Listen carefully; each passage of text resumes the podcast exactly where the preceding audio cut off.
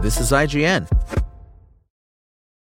This episode is brought to you by Shopify. Whether you're selling a little or a lot, Shopify helps you do your thing, however you cha-ching. From the launch your online shop stage, all the way to the we just hit a million orders stage. No matter what stage you're in, Shopify's there to help you grow.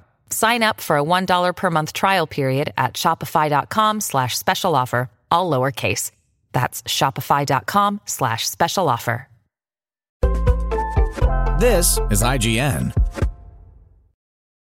God's Creatures Review. God's Creatures will hit theaters on September 30th, 2022. For those who enjoy dipping into the drama of small town stories, God's Creatures offers a front row seat to the slow implosion of a rural Irish family, made to face the hypocrisies of their insular traditions. Emily Watson as Aileen O'Hara, the family matriarch, personifies that journey from enabler to moral arbiter in regards to a crime committed by her favored adult son, Brian. Paul Mescal. Directors Saela Davis and Anna Rose Holmer tell a very intimate and observational story that asks us to spend quite some time drinking in the everyday rhythms of this town its singular fishing industry, and its people, and then uses all of that knowledge to contextualize what unspools because of Brian's actions. It's an extremely subtle work, with a pace that will likely annoy some viewers, but there are some profound moments to be found in the climax of the story.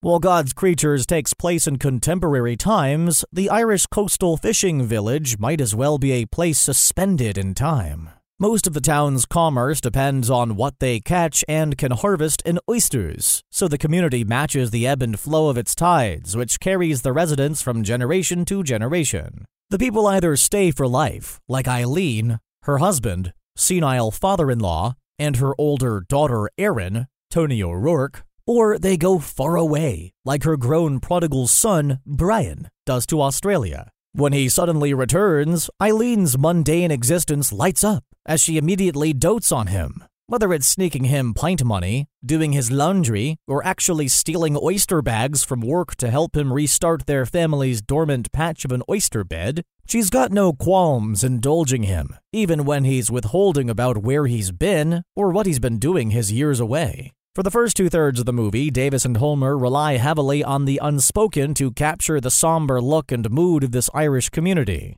Cinematographer Chayse Irvin opens using wide shots that frame the vast vistas of the sea fisheries and the compact footprint of the small town so everything feels distanced. Then the framing gets tighter and more intimate as the event unfolds. Composers Danny Bensi and Saunder Jurriaans track that increasing discordance with a violin heavy score that is moody and a little off putting. The tapestry of loneliness bleeds into the countenance of all the characters, so there's a palpable sense that there are ghosts haunting these people. That's not in a literal sense, but metaphorical, as we witness the generational broken family dynamics. The casual misogyny from the local men that's given a blind eye, and the symbols of Catholicism that are omnipresent in their homes. What's been done continues to be done, and it's accepted. That is, except when Brian is accused of sexually assaulting Aileen's current co-worker and his former friend, Sarah,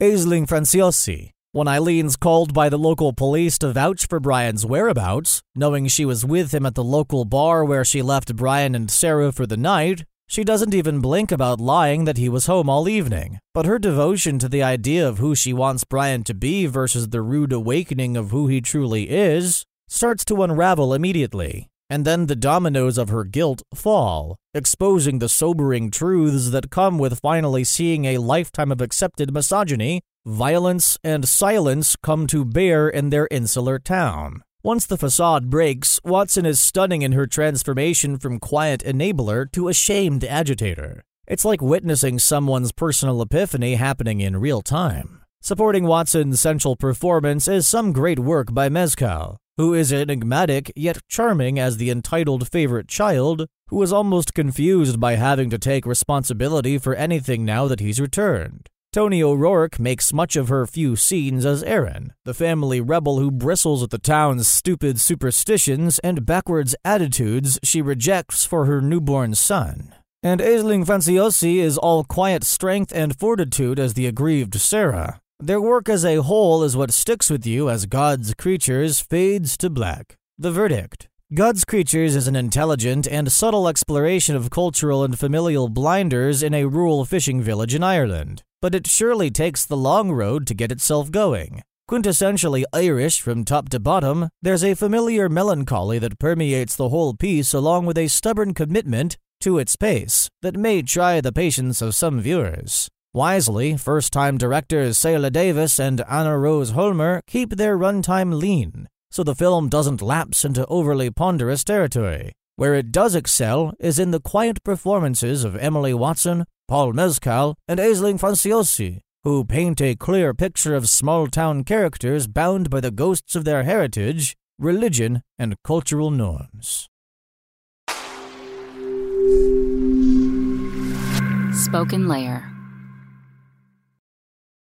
Want to learn how you can make smarter decisions with your money? Well, I've got the podcast for you. I'm Sean Pyles, and I host NerdWallet's Smart Money Podcast. Our show features our team of nerds, personal finance experts in credit cards, banking, investing, and more. And they'll help you make the most of your money while cutting through the clutter and misinformation in today's world of personal finance. You'll get clarity on strategies to help you build your wealth, invest wisely, shop for financial products, and plan for major life events. Listen to NerdWallet's Smart Money Podcast wherever you get your podcasts.